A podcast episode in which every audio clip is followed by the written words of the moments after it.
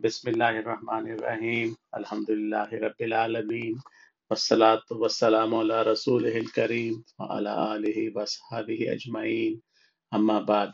Hazrat Abdullah ibn Masud anhu narrates that someone asked the Holy Prophet sallallahu alaihi wasallam about doubts that uh, what is the ruling about the doubts of kufr and shirk that come to a person's mind.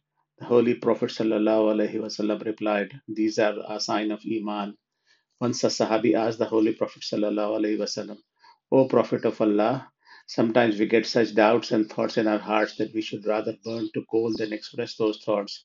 In answer to this question, the Holy Prophet wasallam said the same thing that it is a sign of Iman.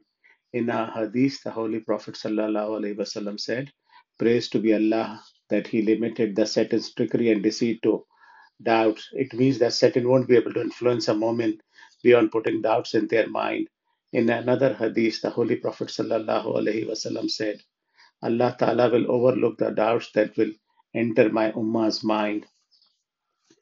There are two types of doubts. The first type is about beliefs. For example, the Satan puts doubts in the, into a person's mind about whether Allah Ta'ala exists, Ma'azallah, or whether there is going to be a life after death or not the Holy Prophet ﷺ himself said that such doubts uh, that about said about such doubt that as long as your beliefs are correct, no matter how many doubts you get, inshallah, a person will not be questioned for these doubts, and neither does a person become a kafir because of such doubts.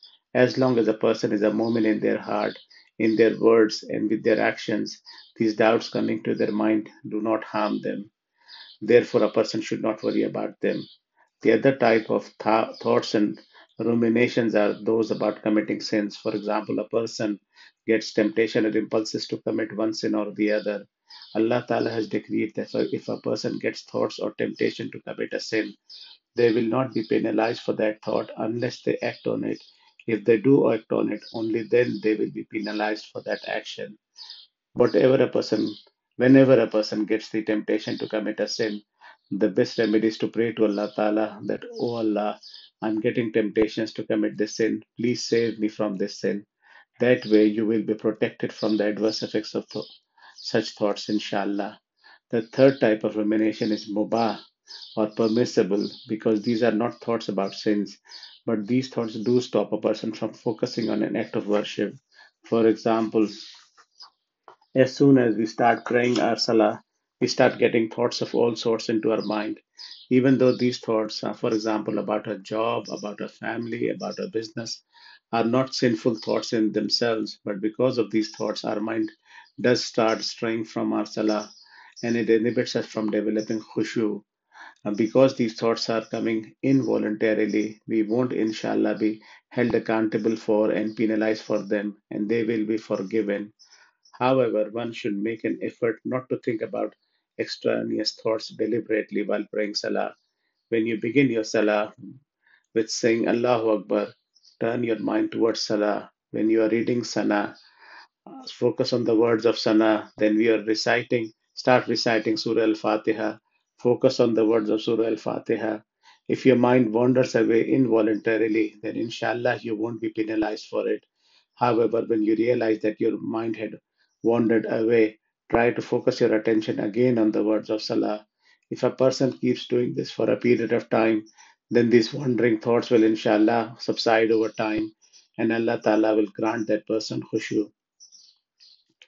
Many people get distressed and anxious because of the random thoughts that come during Salah. As a result, they start thinking that their Salah is soulless and useless, and it just comprises of sitting, standing, and bowing. We should never undervalue our Salah. It is a great blessing of Allah Ta'ala that He gave us the motivation to pray the Salah, while there are millions of Muslims in the in this world who unfortunately do so on a regular basis. It's a great blessing of Allah Ta'ala that He gave us the motivation this motivation. We should thank Allah Ta'ala for it and should not consider our salah useless because of these random ruminations. We'll inshallah not be penalized for these involuntary ruminations that come without our volition. However, do not deliberately bring unrelated thoughts to your mind during salah. We have been commanded to deliberate about the meaning of Quranic verses when reading the Quran Kareem. If during Salah a person reflects upon the verses of Quran Kareem and is thinking about it, it is permissible and is a part of ibadah. It is permissible to think any thoughts during Salah which are part of ibadah with one's volition. However, thoughts which are not ibadah, for example, how should I increase my income? How do I spend my money? We should not be bringing these thoughts into our mind with our own volition. If they come into our mind during Salah without our volition, they are not disruptive to developing khushu. However, when a person becomes aware that such extraneous thoughts are coming and start deliberately thinking about them, this is impermissible. So when a person be- person becomes aware of such extraneous thoughts during Salah, they should start concentrating on the words of Salah again once a person said to Hazrat Dr. Abdul Hai Rahmatullah Hazrat, I am very worried because my salah are of no use. When I perform sajda, my mind gets flooded with all sorts of dirty thoughts. What use is such a sajda? It's like just hitting your forehead on the ground. Hazrat Dr. Sahib Rahmatullah replied, What do you think about the quality of sajda you do? He said, Hazrat, it's a very dirty and impure sajda because of the dirty thoughts I get during it. Hazrat Dr. Saab said, uh, You are right. How can you do such an impure sajda in front of Allah Ta'ala?